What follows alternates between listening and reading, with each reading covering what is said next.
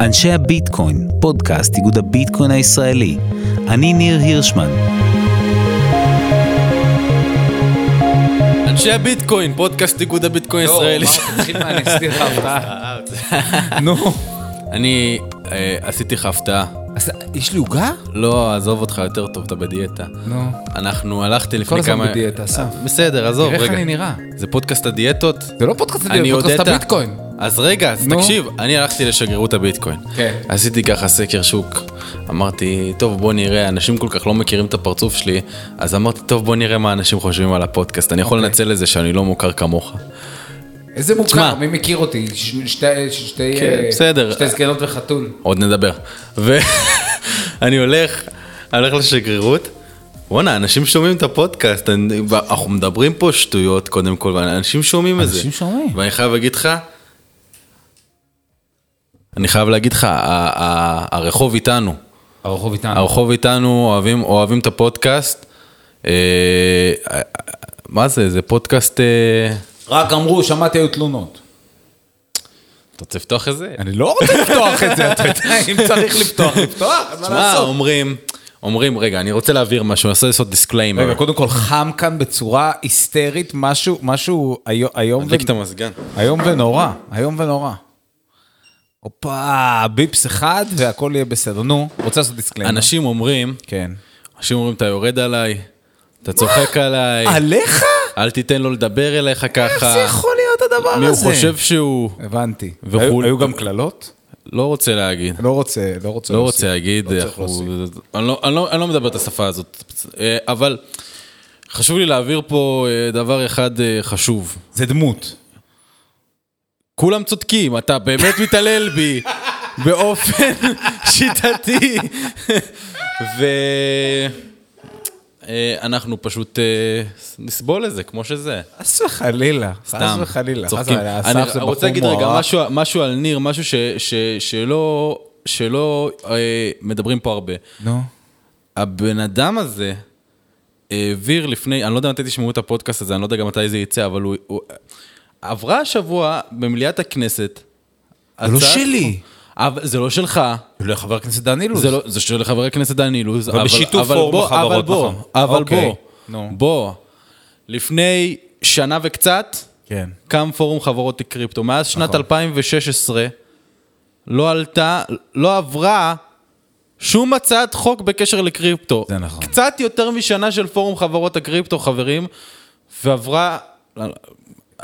בקריאה נכון. טרומית, זה, זה, זה חתיכת הישג, אני לא יודע אם אנשים מבינים את זה בכלל, למרות שזה עדיין, יש לזה עוד תהליך וזה, אבל עצם זה ששר האוצר בצלאל סמוטריץ' אומר, וואלה, אני תומך בקריפטו, זה, זה חתיכת דבר, זה דבר.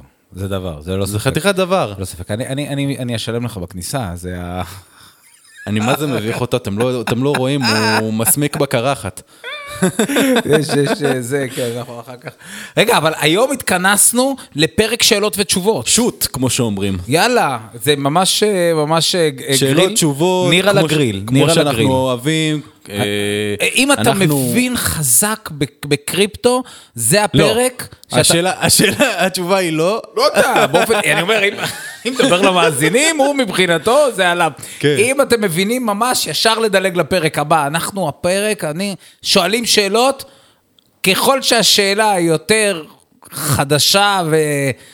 סתומה, סליחה. כן, אנחנו- ככל שהשאלה יותר סתומה, יותר טוב. אנחנו בעד לפרק, תשמעו, בסופו של דבר, אנחנו רוצים אה, להנגיש את הפודקאסט לכולם. ואנחנו רוצים שכל אחד ואחד ישמע את הפודקאסט הזה, ושיום יבוא, אנשים יגיעו, והקריפטו יהיה כדבר כדלקמן במדינה, וכל בן אדם, אתה תגיד לו בקריפטו, כל אחד יהיה לו. נשבע שלא השתמשת במילה הזאת בצורה זה. מה? כדלקמן? היית צריך? להגיד כדלקמן, היית צריך להסביר מה כדלקמן. עזוב אותך. אז לעזוב? לא. טוב, אתה רוצה לשאול שאלה? כן. אז בוא נשאל שאלה. אז זו שאלות הופה! שאלות! רגע, יש רגע, לנו... עידן, שים פתיח. שים פתיח. שאלות ותשובות עם ניר ואסף. עכשיו תיתן את הפתיח של אנשי הביטקוין עם סירי, לא משנה. אנשי הביטקוין. כן. אמ, שאלה אז זה ראשונה. בעצם שאלות ביטקוין- שאלות ותשובות במתכונת הזאת שהקהל שלח לנו שאלות. תן, תן לי, תן לי שאלה, אני חם, אני חם, אני חם כל היום, אני האם לדעתך התכוננתי. אישית, פעולת- או- פעולה או מכירה של מיליון מטבעות ביטקוין השייכים לסטושי נקומוטו בארנק הרדום, יכול לגרום לקריסה טוטאלית של הביטקוין? איזו שאלה נהדרת ומצוינת. קודם כל, בוא נסביר מה זה הארנק הרדום של סטושי נקמוטו. בא לך? הופה, זה נשמע מיתולוגיה. תקשיב, אז אני אגיד לך ככה, תשמע, קודם כל, מי שנכנס לשגרירות הביטקוין, רואה שיש בצד ימין, יש כזה מעין עיתון. אתמול הסברנו למישהו, היה לנו איזושהי ישיבה שם והסברנו למישהו. על העיתון הזה זה עיתון שהוא בעצם מ... אה, מ- בעצם מ-2009, והעיתון הזה מה-9 למרץ 2009, הכותרת שלו, Chancellor is on the brink of second bailouts for banks. הכותרת הזאת נמצאת בתוך הבלוק הראשון של ביטקוין. זאת אומרת, יש, אני יודע את זה כי יש לילדים שלי חולצה עם זה, היה פעם הקטון של שגרירות הביטקוין, ממש רואים את זה. יש מלא מלא מלא אפסים, כי זה אפסים מובילים, ואז אחרי זה כתוב Chancellors on the brink of second bailouts for banks, ואז רואים 0903, 2009, שהנקודה, למה זה בעצם נמצא שם? זה נמצא שם בגלל שבעצם סטושי רצה להוכיח שהוא לא התחיל לכרות את שרשרת הבלוקים לפני התאריך הזה.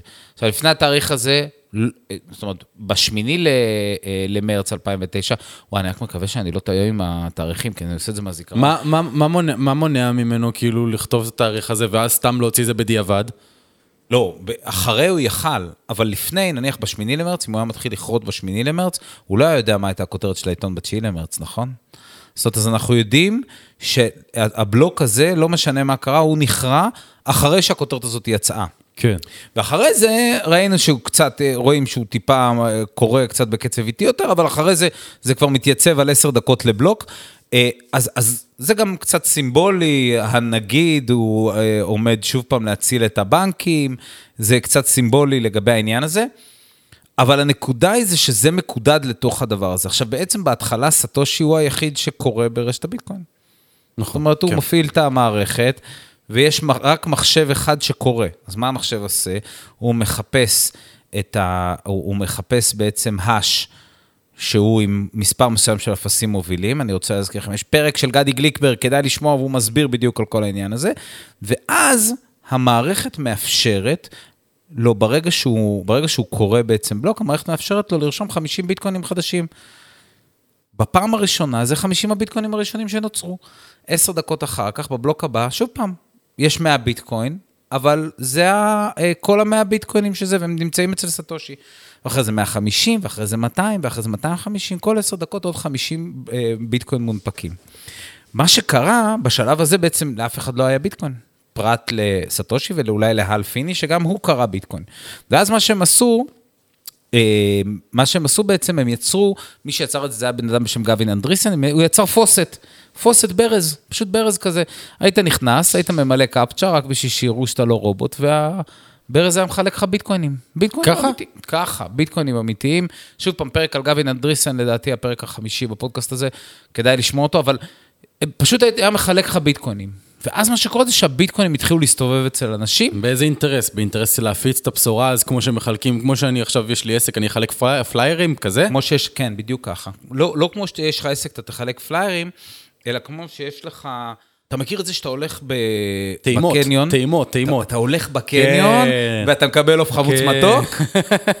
בדיוק, אתה עובר כל פעם, אתה עובר, אם אתה שמן כמוני, אתה הולך, כאילו, אתה מחפש את הבן אדם עם המזלג פלסטיק, אתה רואה אותו, הוא, הוא. דוקר את העוף, אתה מחכה, אתה לא הולך, ואז ברגע שהוא שולף את הזה, ישר אתה רץ, צריך גם להיות, דוחף אה, איזה גם להיות זקנה. אלגנט כזה, אתה צריך להיות כאילו, נכון. שהעיניים שלכם ייפגשו, צריך איזה רגע רומנטי כזה של... אבל הוא גם. מודד אותך, אתה יודע, כשהוא לא- כשהוא נותן לך את העוף, הוא מודד אותך, הוא שואל את עצמו האם הוא יקנה או לא יקנה. אז אתה רוצה להגיד לי שזה מה שסטושי נקמוטו עשה. אז כן, אז הוא חילק אה, עוף חמוץ מתוק בדמות ביטקוינים, אוקיי. ובעצם הטרנזקציה הראשונה של הביטקוין הייתה טרנזקציה שבו בן אדם, היה בחור בשם לזלו הנייץ, שהתקין את, ה, התקין את התוכנה הזאת שנקרא Bitcoin Core, את ה core של הביטקוין, Bitcoin Core זה בעצם node, אבל לא משנה, התקין, עשה קריאה, התחיל לכרות ידה ידה ידה, והוא כתב בפורום של ביטקוין, אנשים שיחקו עם זה, הוא אמר, תשמעו, אני רוצה לעשות, מישהו, מוכ- מי שיזמין לי שני מגשי פיצה הביתה, אני שולח לו עשרת אלפים ביטקוין. מה זה ביטקוין? זה, זה כלום, זה פאני מאני, זה כסף של מונופול, אין לו מושג, כן. הוא יודע שזה אי אפשר לשכפל את זה, אבל מבחינתו זה כלום. באמת הוא שולח את זה לאיזה בחורצ'יק, והוא מקבל שני מגשים של פיצה מפאפה ג'ונס, מה שהוא הטרנזקציה הראשונה של ביטקוין תמורת כסף. הבן אדם הזה כמובן עם העשרת אלפים ביטקוין נוסע אחרי איזה שנה, שנתיים עם אשתו לפריז או משהו כזה, וזהו, והעשרת אלפים ביטקוין האלה כאילו איכשהו נעלמו והתגלגלו, והם היום שווים הרבה כסף, אבל הם לא נמצאים אצל אף אחד אחר. רגע, אבל... אבל... אבל רגע, נחזור אחורה, רגע. רגע, נחזור אז בוא, אחורה. בוא נחזור לדבר הזה. אז כן, בעצם, מה בעצם מה שקורה זה שבהתחלה, כל פעם שנכרע בלוק, הוא הלך לכתובת ארנק. ובכתובת ארנק האלה התיישבו 50, אה, סט- 50 אה, ביטקוין. עכשיו, הרבה מאוד מהבלוקים האלה שסטושי קרא, עד היום אתה יכול להסתכל עליהם בבלוקצ'יין, ואתה יכול לראות שהם לא זזו מהם הכסף. שזה נורא נורא מעניין, זאת אומרת, סטושי נקמוטו, הדמות האניגמטית הזאת, שזה נורא נחמד ומסיר את הדמיון, אבל בסוף, מה הבן אדם או הקבוצה של האנשים האלה עשו? הם לקחו מלא מלא מלא כסף, את, ה, את הביטקוינים שהם לא השתמשו בהם, הם לא לקחו וניסו להתעשר מזה, כי אז לא היה נוצר לזה כסף, אז לא היה נוצר לזה ערך, מה שהם עשו זה פשוט השאירו את זה בתוך הארנקים, והארנקים האלה רדומים. עכשיו, נשאלת השאלה, נניח יש עכשיו, קודם כל יש כל מיני הערכות לכמה באמת מטבעות יש בתוך הארנקים הרדומים האלה. אפשר לבדוק? אפשר לבדוק, אבל אתה, יש, יש כל הזמן מתבצעות הערכות של גלאסנוד לגבי אה, ארנקי ביטקוין שלא נגעו בהם מאז ומעולם, יש כאלה אז הרבה? אפשר לבדוק, יש הרבה, יש הרבה מאוד. אה, בטח כאלה ששכחו את הסיסמה או משהו כזה. יש סיפורים מפורסמים על אנשים שאיבדו את הביטקוינים, יש סיפור מפורסם על הבחור, יש בחור שכתב את התסריט הראשון, הוא מהמייסדים של ריפל, הוא כתב את התסריט הראשון למה זה ביטקוין, זה כזה סרטון נורא נורא מפורסם, שרואים כזה בן אדם עם, אה, עם מקוש שהוא כאילו מרביץ למחשב, ואז כאילו ממנו מתפצלים כל מיני ביטקוינים, על הדבר הזה הוא קיבל 7,002 ביטקוין, ולמשל מה שקרה ל-7,002 ביטקוינים האלה, זה שהוא איבד את המפתח הפרטי שלהם. ואז באמת, כש... החברות אנליטיקה בודקות את המספרים על הבלוקצ'יין, הם רואים בעצם ביטקוינים שלא זזים. אבל רגע, אנחנו רוצים לחזור לארנקים נכון, נכון, הרדומים. נכון, נכון. אז בעצם הארנקים הרדומים, אנחנו רואים את הדבר הבא. מכיוון שהשוק הוא שוק של היצע וביקוש, ללא ספק שאם פתאום ביום אחד השוק הזה יוצף בהיצע, אז תהיה איזושהי התאזנות, זאת אומרת, המחיר כמובן ירד, כי יהיה יותר היצע, ויהיה, אה, והביקוש, נניח שהביקוש יהיה פחות או יותר אותו דבר, אז אם יהיה יותר היצע, המחיר ירד. ככה זה כלכלה, זה חוקים של כלכלה. לגבי השאלה האם זה יקרה, זו שאלה טובה, אף אחד לא יודע. מה שכן, אני רוצה להגיד שיש מחקר של אה, ה-Federal Reserve, של הבנק האמריקאי, שמדבר על כמה כסף הולך לאיבוד בביוב. זאת אומרת, כמה כסף, כמה סנטים, פניז, כן. דולרים הולכים, הולכים לאיבוד, עוברים כביסה וכן הלאה. זה כמויות עצומות של מיליארדי דולרים. במקרה של ביטקוין, בגלל שיש כמות סופית של ביטקוינים, אז כל כסף כזה שהולך לאיבוד, אי אפשר להדפיס אותו מחדש. אז יש לזה השפעה על המערכת, כמובן. אבל אנחנו לא מדברים על אם זה יקרה או לא יקרה. השאלה אם, האם כל הרשת הביטקוין עומדת על הארנק הזה של סטושי נקמוטו, ובמידה והוא ימכור אותו, הערך כאילו... קודם כל, זה לא ארנק אחד, זה הרבה מאוד כתובות. אוקיי. שעכשיו, ב- בתקופה ההיא, אז לכל כתובת כזאת יש מפתח פרטי, כנראה, יש מפתח פרטי משלה. אז זה אומר, אז עכשיו אתה שואל בעצם שאלה אחרת. אתה אומר, נניח יש עכשיו, לא יודע, עשרת אלפים ארנקים שאנחנו רואים שיש בתוכם איקס ביטקוינים שנולדו בתחילת רשת הביטקוין, אנחנו מעריכים שהם הארנקים הרדומים של סטושי. לך תדע, אולי זה היה החבר של, אה, זה חבר של לזלו הנייץ, או היורשים של הל פיני. אין לך באמת, או... אפשר לדעת מי זה. אה, או דיוויד צ'אום שהיה משועמם והפעיל לפטופ כדי לקרות ברשת הביטקוין. אתה לא יכול יש, לדעת קונ... יש קונספירציות? מי זה? מי, מי זה סטושי נקמוטו? כי יש קונספירציות כל מיני כאילו... מיליון. כזה... באמת? מיליון, מיליון. יש אה, אפילו... תן, יש, תשתף אותי באיזה אחת הכי מפורסמת כזה. קודם כל, האקונומיסט הגיע, קודם כל ככה, אמ, דבר ראשון, אף אחד לא יודע מי זה סטושי נקמוטו. ובאמת, לאף אחד אין מושג, וזה גם חוץ באיזשהו- ממני כמובן. מני רוזנפלד? ממני. כן, זה כמובן, זה מני יודע. מני יודע. אגב, הוא התייחס לזה גם בפרק איתו, אבל באופן עקרוני, תשמע, אז קודם כל, הרבה מאוד אנשים דיברו, דיברו על אה, ניק סאבו, ניק סאבו אגב היה בארץ לפני איזה תקופה, אנשים דיברו גם על דיוויד צ'אום, מדען הצפנה, שהם כולם היו חבורה שנקרא cypherpunks, זו קבוצה של אנשים שהתעסקו הרבה מאוד בהצפנה, אה, חלק מהעבודות הראשונות של ניק סאבו דיברו על אה, מטבע שנקרא Bit Gold, שיש אנשים שטוענים שזה מאוד מאוד דומה. אה, היה איש ששיקר והונה וטען שהוא סטושי נקמוטו, והוכח שהוא לא סטושי נקמוטו, אבל הוא הצליח להרעיד את העולם, וכולם חשבו שזה הוא, אפילו את גווין אנדריסן הוא הצליח להונות, או שגווין אנדריסן היה איתו בקנוניה, אף אחד לא יודע. זה איש בשם קרייג רייט. אמ, יש אה, איש בשם... אמ, אה, יש, יש איש בשם סטושי נקמוטו, שעשינו עליו, אה, עשינו גם כן פרק שדיבר עליו, שזה איזשהו מהנדס. שם שלו בטז, כאילו. זה השם שלו, זה, קוראים לו, אה, לא, לא זוכר את השם שלו, יש אה, מעין איש מבוגר יפני שהאקונומיסט הגיע אליו הביתה איזה יום אחד ואמר לו, אתה סטה של נקמוטו, והוא אמר, מה פתאום, זה לא אני. אבל זה קצת כמו, אתה יודע, החיפוש אחרי סטושי נקמוטו הוא קצת כמו האם פול מקארטני מת.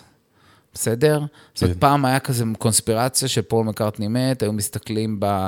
אני לא יודע, אתה לא בגיל, אבל כאילו כשאני הייתי קטן, אז היינו לוקחים תקליט, זה כזה מעין תקליטי ויניל שחורים, היינו מסובבים איזה אלבום של הביטלס ומנסים לשמוע אחורה, שהוא אומר, פול is dead, מיסים, מיסים, מיסים, והיה כל מיני רמזים על הכריכות של אלבומים, ותשים מרקה, וזה נורא נורא נחמד, זה נורא נורא מרתק.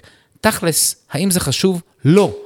למה זה לא חשוב? זה לא חשוב, כי בין אם פול מקארטני מת ובין אם פול מקארטני חי, המוזיקה חיה, וזה, והיא מדהימה, ובין אם סטושי נקמוטו אמיתי, בין אם זה קבוצה של אנשים, העובדה שהוא לא נמצא בסביבה, היא או מכוונת או שזה בן אדם מת, אוקיי? זה או, שהיא, או שהוא כאילו התכוון לעשות את זה, זאת אומרת, הם אמרו, טוב, בואו נפעיל איזשהו משהו ואז לא ניקח עליו קרדיט, או שהבן אדם ספציפית מת והדבר הזה נעלם. עכשיו, שני הדברים הם בסדר גמור, אבל זה יוצר איזשהו משהו, זה, זה כן יוצר מצב שבו יש איזושהי טכנולוגיה שרצה, ואתה יכול להתייחס אליה בתור טכנולוגיה.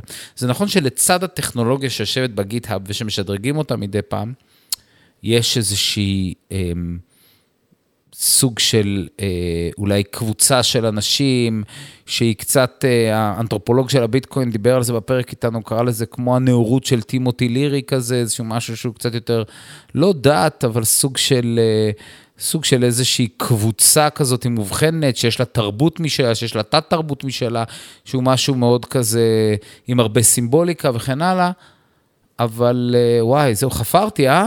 נסכם? נסכם. נסכם שאלה ראשונה, שאלה ראשונה. אם הם זזים, יש מצב שהשוק אה, יחטוף, אבל, זה, אבל השאלה אם זזים, שאלה מאוד גדולה, לאף אחד לא אומר שזה. אנחנו לא יודעים כלום. ולכן אין לנו אה, מושג באמת. כן. עוד שאלה. רגע, תגיד, אסף, אני חפרתי עכשיו בש... בתשובה הזאת? נראה לי לקראת הסוף, נראה לי לקראת הסוף. אסור לקלל פה, נכון? מה? אסור לקלל. אסור לקלל אסור לקלל? אז אה, כן.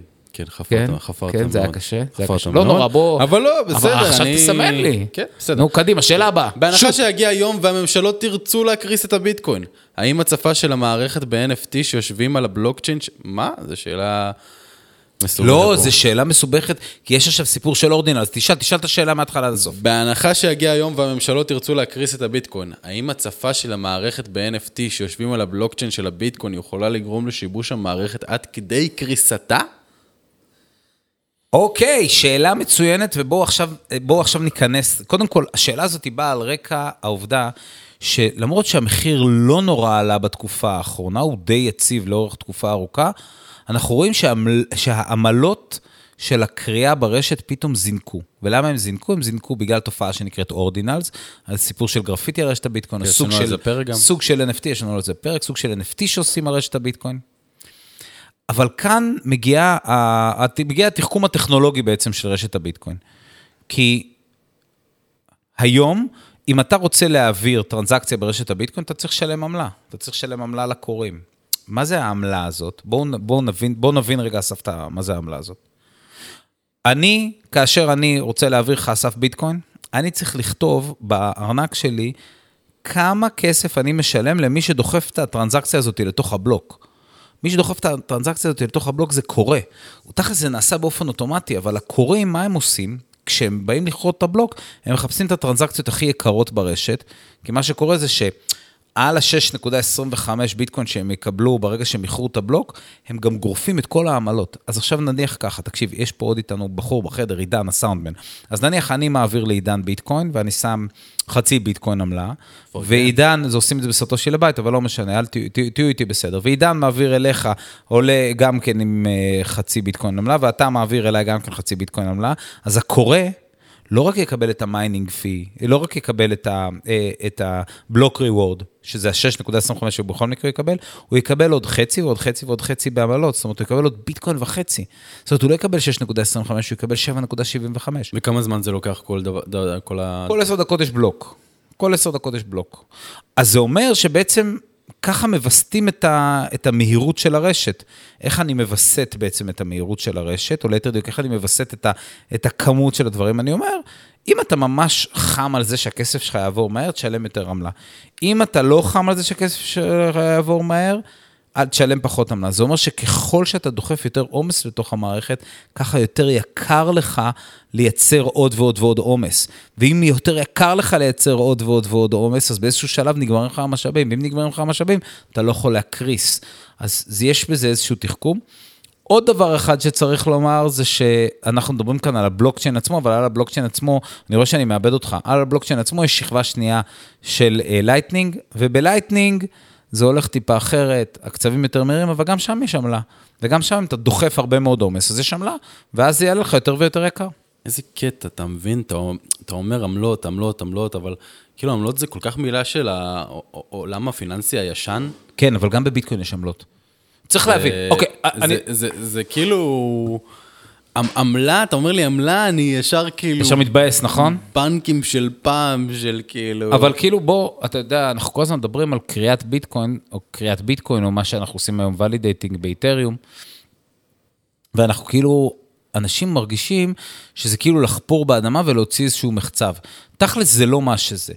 קריאה היא פשוט הפעולה שבה אתה לוקח את המחשב שלך, ואתה אומר למחשב שלך את הדבר הבא. תקשיב, תתרום בבקשה כוח מחשוב כדי לאבטח את רשת הביטקוין וכדי לסדר את רשת הביטקוין. זה מה שאתה עושה, אתה תורם כוח מחשוב, אה, צורה מתוחכמת וזה, אבל בסוף אתה תורם כוח מחשוב כדי לסדר וכדי לאבטח את רשת הביטקוין.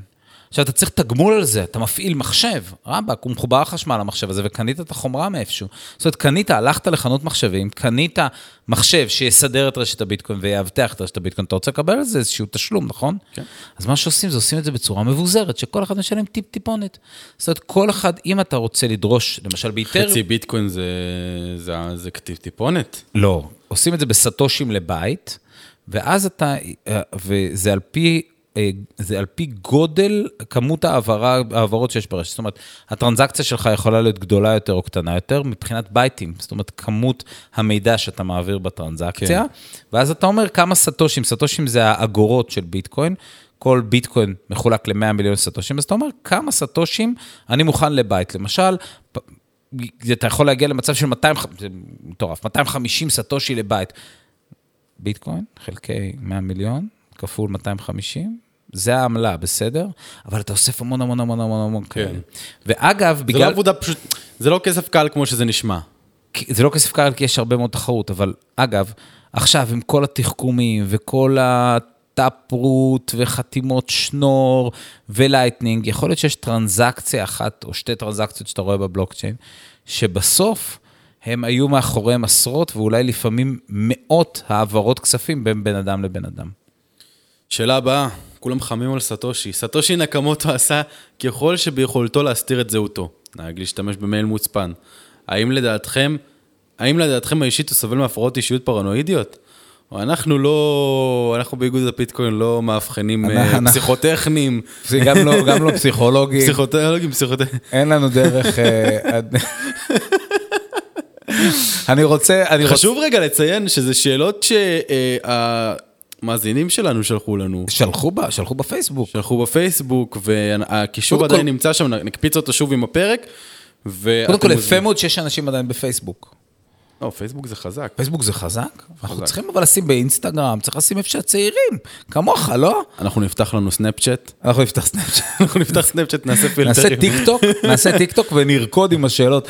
תקשיבו, אנחנו, אין לנו מושג עם, אה, אין לנו מושג מי זה סאטושי נקמוטו, וגם אם היינו יודעים מי זה, לא היינו מסוגלים לאבחן אם הוא סובל מהפרעת אישיות כן, כזו או כן, אחרת. אנחנו לא פסיכולוגים. כי אה, גם לא פסיכיאטרים. שאלה הבאה, אסף, אשמח תן לשמוע שוט. מהמומחים. גם מי אה, מומחה? כן, אני אתה. התמחיתי. אוקיי. אה, מה חושבים על התופעה של ביטקוין maxis? אלה שאומרים שרק ביטקוין הוא הבשורה, והשאר זה shit noise. shit coins. shit coins. shit coins. קודם כל בוא נגדיר מה זה ביטקוין maxis ומה זה shit coins. בתוך התת תרבות הזאת של, ה, אה, של אזורי המטבעות הדיגיטליים, ישנם כל מיני קבוצות. אחת, אחת מהקבוצות האלה היא קבוצה שמתייחסת, ל, ואני לא, לא שופט, בסדר? לא שופט לא לכאן בלי לשפוט. ולא לכאן.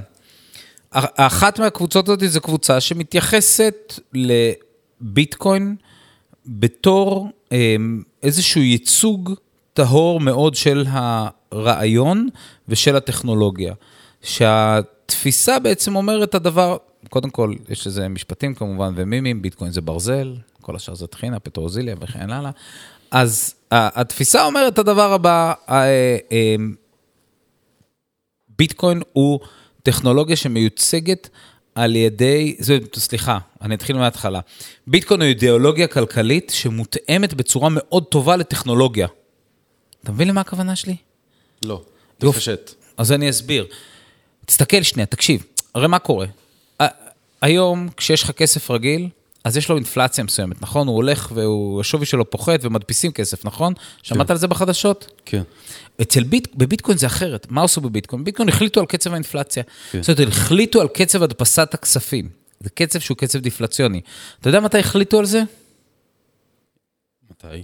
ב-2009. ממש עם- עם שפתחו... עם ה- עם ה... זה. ממש שפתחו את רשת הביטקוין, החליטו מה הקצב. כן. זאת אומרת, יש כאן איזושהי החלטה של איך אתה הולך ומנפיק את הכסף. ואז הדגימו לזה איזושהי מערכת טכנולוגית. ש... הדבר הבאמת מדהים בה, זה שהיא באמת מתאימה לזה מאוד מאוד חזק. אחרי זה היו כל מיני אנשים שפיתחו על זה כל מיני פיתוחים. היו כל מיני אנשים שפתחו בלוקצ'יינים חדשים, שאמורים לעשות דברים אחרים. ויחד עם הדבר הזה הצטרפו קבוצה גדולה של מוכרי הבטחות שווא. מוכר... פר אקסלנס מוכרי הבטחות שווא. חלקם רמאים, חלק... וחלקם אה, יזמים כושלים, וחלקם אה, דברים אחרים. ובעצם הקבוצה הזאת, שיש מי שמכנה אותה ביטקוין מקסיס, לפחות בתפיסה שלי, מנסה להרתיע בפני מוכרי החלומות, הרמאים והיזמים הכושלים. ואז שם יש שם איזה ספקטרום שהוא יחסית רחב, שחלקם אומרים, אוקיי, אנחנו יודעים מהו הדבר הנכון ומה הדבר שעובד מבחינה כלכלית, וחלקם הם קצת יותר רכים לגבי העניין הזה, אבל יש גם איזשהו סוג של ספקטרום. והביטקוין מקסיס, מה שמכונה, זה אנשים שמסתכלים על ביטקוין ואומרים, טוב, זו המערכת הכלכלית היחידה, ש... לאו דווקא היחידה, אבל זו המערכת הכלכלית שעובדת, ואנחנו נותנים בה אמון, ו... אז הם אומרים, אנחנו לא נותנים אמון במערכות אחרות. חלקם נותנים יותר אמון בח- בחלק מהמערכות האחרות, חלקם לא נותנים בכלל אמון בשום דבר שקשור במטבעות דיגיטליים, ולפעמים הביקורת אה, סביב הנושא הזה, היא שלפעמים מתווספים לנושא הזה אה, אה, דברים אחרים, כמו למשל הרצון יותר לדחות שינויים, שהם לאו דווקא הולכים ביחד עם חדשנות טכנולוגית. לעומת זאת, שהם להגנת... רגול- רגולטורים? אה, לא, לא, בכלל לא רגולציה, אנחנו לא ברגולציה אוקיי, בכלל. אז מה? אה, ממש הרצון לדחות, אה, מי שמבקר את המקסימליזם בעצם בהקשר של ביטקוין, אומר, תשמעו, יש פיתוחים טכנולוגיים, כמו למשל איתריום, כמו דיפיי, כמו אה, אה, NFT, כמו כל מיני סוגים של דברים אחרים, שהם חידושים טכנולוגיים וצריך לאמץ אותם. מהצד שני, אה, הרבה מאוד פעמים מקסימליסטים באים ואומרים, תסתכלו, בחרתם תמונות של קופים במ- במיליוני דולרים, תגידו לי, מה, מה עבר לכם בראש? זה נשמע לכם הגיוני? לא. יפה. עכשיו, ואז הבן אדם, ש... בן אדם שכן, הוא אה, מאוד מאוד מאוד רוצה לאמץ טכנולוגיה, ואולי הוא אופטימיסט חסר תקנה, אומר, רגע, זה מודל אה, חדש לקניין רוחני, אולי זה כן יעבוד הדבר הזה. זאת אומרת, יש כאן איזשהו סוג של ויכוח ויש כאן איזשהו סוג של ספקטרום, ולכן אני חושב שהדבר הכי חשוב זה לפתוח את האוזניים, לפתוח את הלב, להקשיב, וכמו שמני רוזנפלד אומר תמיד, לעשות את המחקר שלך בעצמך ולהבין בעצמך במה אתה משקיע ובמה אתה רוצה להתחייב אליו. יודע מה הוא אומר. אה, שאלה אחרונה מהגולשים. מה מונה... מהגולשים. אני מה, אני... אה, מהגולשים, אתה בזומבית? זומבית. אני במחשב הזה יודע להתחבר אל המרשתת. היא רשת המחברת בין מחשבים בכל כן. רחבי העולם. כן, ובכן, אסף. זה מחזיר אותנו למה שדיברנו עליו בהתחלה, שאתה נבוך ממנו. נו. מה מונע ממדינת ישראל לאמץ את, המט... את הביטקוין כמטבע חוקי כמו באל סלבדור, ואיך ניתן להאיץ את תהליך האימוץ של המטבע על ידי המדינה? אני רוצה להגיד לך, אני רוצה להיות נורא כן לגבי זה. מה שמונע ממדינת ישראל לאמץ את ביטקוין כמטבע, זה שני דברים. א', ישראל היא לא מובילת חדשנות פיננסית בעולם באופן... כמו שהיא חושבת שהיא. לא, באופן כללי. זאת אומרת, אם ארצות הברית, אם מדינות אירופה היו הולכות בכיוון, אם מדינות ה-OECD היו הולכות בכיוון של אימוץ ביטקוין כמטבע, זה היה, אה, אז ישראל הייתה הולכת אחריהם, כמו שישראל הולכת אחריהם באימוץ של כללי הלבנת הון, כמו בכללי איסור הלבנת הון כמובן, כמו שישראל הולכת אחריהם בנושאים של פרטיות, כמו שישראל הולכת אחרי אומות המערב בנושאים של דמוקרטיה, כמו וכן הלאה וכן הלאה. זאת אומרת, ישראל כן. תמיד, ישראל מסתכלת על עצמה בתור, לפחות הממשלה הישראלית בדרך כלל מסתכלת על עצמה בצורה הזאת, היא אומרת, אנחנו רוצים להיות חדשניים טכנולוגיים, אבל, אבל בסוף, בסוף אנחנו מדינה קטנה, ואנחנו צריכים להתאים את עצמנו למה שקורה בעולם המערבי. אמ, אז זה דבר ראשון. זאת אומרת, ישראל חייבת להיות, חייבת להתאים uh, לעולם, ולכן אני, אני לא יודע עד כמה הדבר הזה הוא, uh, עד כמה כדאי לנו לצפות לעניין הזה. זאת אומרת, אני לא רואה סימנים לאימוץ של ביטקוין. Uh, מה שכן צריך להגיד, אבל שיש את אה, שקל הדיגיטלי שהם עובדים עליו, זה לא כל כך קשור לביטקוין, זה כן בדומה למערכות... אה, אבל לא, זה לא. עכשיו אני אסביר למה, למה בעיניי זה לא. אוקיי. כי כאן אנחנו מגיעים לנקודה השנייה של למה ישראל לא תרצה לאמץ את ביטקוין כמטבע. כי כשאתה מאמץ מטבע שאין לך שליטה עליו כמטבע של המדינה שלך, אז אין לך שליטה עליו. זאת אומרת, היכולת של המדינה לייצר איזושהי מערכת מוניטרית, ובישראל עד לפני כמה חודשים זה עבד יפה מאוד, מאז אמצע שנות ה-80, אתה שולט על קצב ייצור הכסף. זאת אומרת, אתה יכול, אם חסר לך כסף, אתה יכול להדפיס, ואז לפחות לתקופה קצרה אתה מצליח להאיץ את הכלכלה. אה, אם יש לך עליות מחירים, אתה יכול לצמצם את כמות הכסף באמצעות ריבית. אתה יכול, אתה, אתה שולט בעצם בהיצע הכסף בשוק. בביטקוין אתה לא שולט בהיצע הכסף. אתה פשוט לא שולט כי קצב האינפלציה כבר נקבע מראש. ודבר שני, אתה, יש לך כמה שיש לך, זאת אומרת, לנאיב בוקלה, הנשיא של אל סלבדור, יש כמה ביטקוינים, או שהוא קנה או שהוא קרא. וזה הכל, אין לו יותר מזה. הוא לא יכול להחליט עכשיו שהוא מביא הרבה. ות- והאם- עכשיו, יכול להיות שזה טוב, יכול להיות שזה רע, אבל יש כאן אמצעי שליטה. והמדינה, מדינות באופן כללי, מה שהן אוהבות זה הן אוהבות שליטה. ולבוא ולהגיד, אני עכשיו לוקח את ביטקוין כמטבע המדינתי שלי, זה לאבד שליטה, ומדינות לא אוהבות לאבד שליטה, אז לכן הם אה, לא ממש ירצו אתה חושב לעשות את זה. שאחוז הפשע עלה מאז ש- שהביטקוין נכנס שם? יש לנו נתונים שחד וחלק לא. לא? אני אגיד לך, תשמע, כן, לא, זה בטוח שלא. עכשיו, אני רוצה להסביר גם למה. תשמע, היה, יש אה, משהו שנקרא פרדוקס השורד. שמעת פעם על פרדוקס השורד? ספר לי על זה. תקשיב, דיברנו על זה כבר באיזשהו פרק. היה אה, מתמטיקאי אה, אה, יהודי אמריקאי, שהביאו לו, הם, הם עשו כזה מעין צ'ארט כזה, לקחו, אה, עשו כזה מעין גרף כזה, לקחו צורה של מטוס, והתחילו למפות את כל הפגיעות שמטוסים הגיעו איתם, נחתו איתם. כי הם רצו להבין איפה צריך לשריין את המטוס יותר. ואז הם ראו שעל הקצוות של הכנפיים יש מלא פגיעות, מטוסים נוחתים עם מלא פגיעות על הכנפיים, מנוסים, מטוסים נוחתים עם אה, מלא פגיעות בגחון וכן הלאה. מה המסקנה מזה? שצריך לשריין את הגחון, נכון? שצריך לשריין איפה שיש פגיעות, נכון? כן. זה כאילו... כאילו, הם חזרו שם עם חורים של ברור. כדורים, נכון? כן. במקום שהם חזרו בלי חורים של כדורים, לא צריך לשריין, כי לא פוגעים שם, נכון? מה השורה התחתונה? מה השורה התחתונה? השורה התחתונה שהמתמטיקאי הזה אמר את הדבר הבא, תקשיב אחי, אם פוגעים בחופה של המטוס, אם פוגעים בקדימה של המטוס, הוא לא נוחת עם הפגיעה, הוא מתרסק. הלך המטוס, כן. אין מטוס. לכן מה, המטוסים הפגיעות שאתם רואים, זה פרדוקס השורד. אתם רואים מטוסים עם פגיעות במקום שלא צריך לשריין, כי הם נוחתים עם הפגיעות האלה. לגבי ביטקוין, כשעושים הלבנת הון עם כסף מזומן, אתה לא רואה אותה. אתה לא יודע אם מישהו שם כסף במעיל, עבר את הגבול. אתה לא יודע אם מישהו לקח כסף ושילם לאיזה עבריין בשביל לקנות uh, סמים עם כסף מזומן. אין לך מושג מה קורה אבל זה איתו. הקטע, אבל זה רגע. הקטע, אנחנו יודעים את זה, אנחנו יודעים שאפשר לעקוב אחרי המטבעות. לא, לא. רגע, רגע. אבל בביטקוין אתה רואה לאן המטבעות עוברים. זאת אומרת שאתה רואה כל פשיעה שקורית על ביטקוין, ובכלל על מטבעות שהן לא מטבעות אנונימיים בבלוקצ'יין, אתה רואה. אתה רואה לאן היא הגיעה, אתה רואה לאן הכסף התגלגל. ואז מה זה אומר? שהפשע נורא בולט. זה שתופסים הרבה עבריינים שמנסים לבצע עבירות באמצעות מטבעות דיגיטליים, זה, הם לא פרדוקס מודעים, השורד. כי הם לא מודעים. לא, זה פרדוקס השורד. זה המטוסים שנחתו עם הפגיעות. כן. אתה מצליח לתפוס הרבה מאוד פושעים שמנסים להשתמש בביטקוין, כי קל לתפוס פושעים שמשתמשים בביטקוין. אתה לא תופס הרבה, אתה תופס הרבה פושעים שמשתמשים בכסף מזומן, אבל חלק נורא נורא נורא קטן מהם, אתה תופס אותם בגלל שנורא קל לבצע עבירות באמצעות מזומן. קלי קלות. נסכם, אני אסכם. אה, מה מונע ממדינת ישראל לאמץ אה, ביטקוין?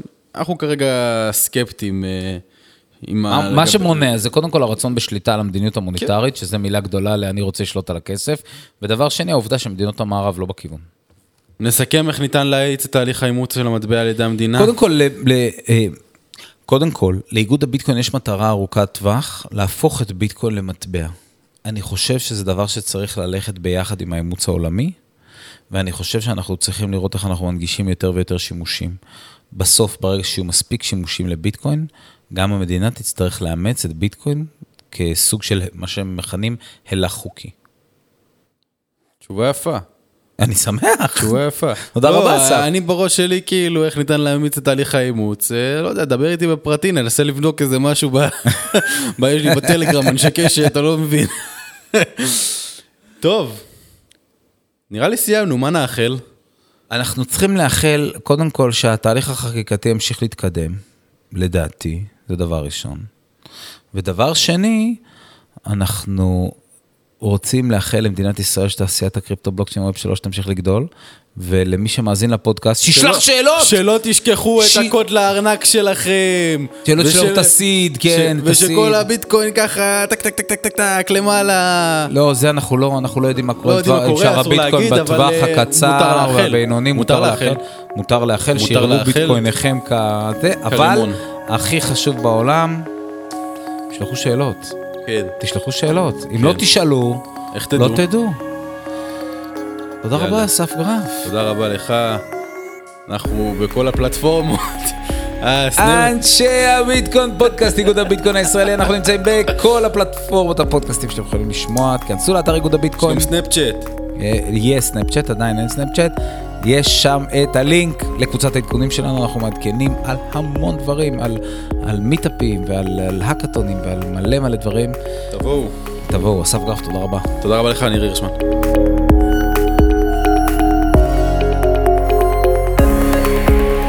תודה לכל מי שהשתתף בהכנת הפרק. תודה מיוחדת למני רוזנפלד, יושב ראש איגוד הביטקוין הישראלי, שרק בזכותו אנחנו יכולים להביא את הסיפור הזה אליכם.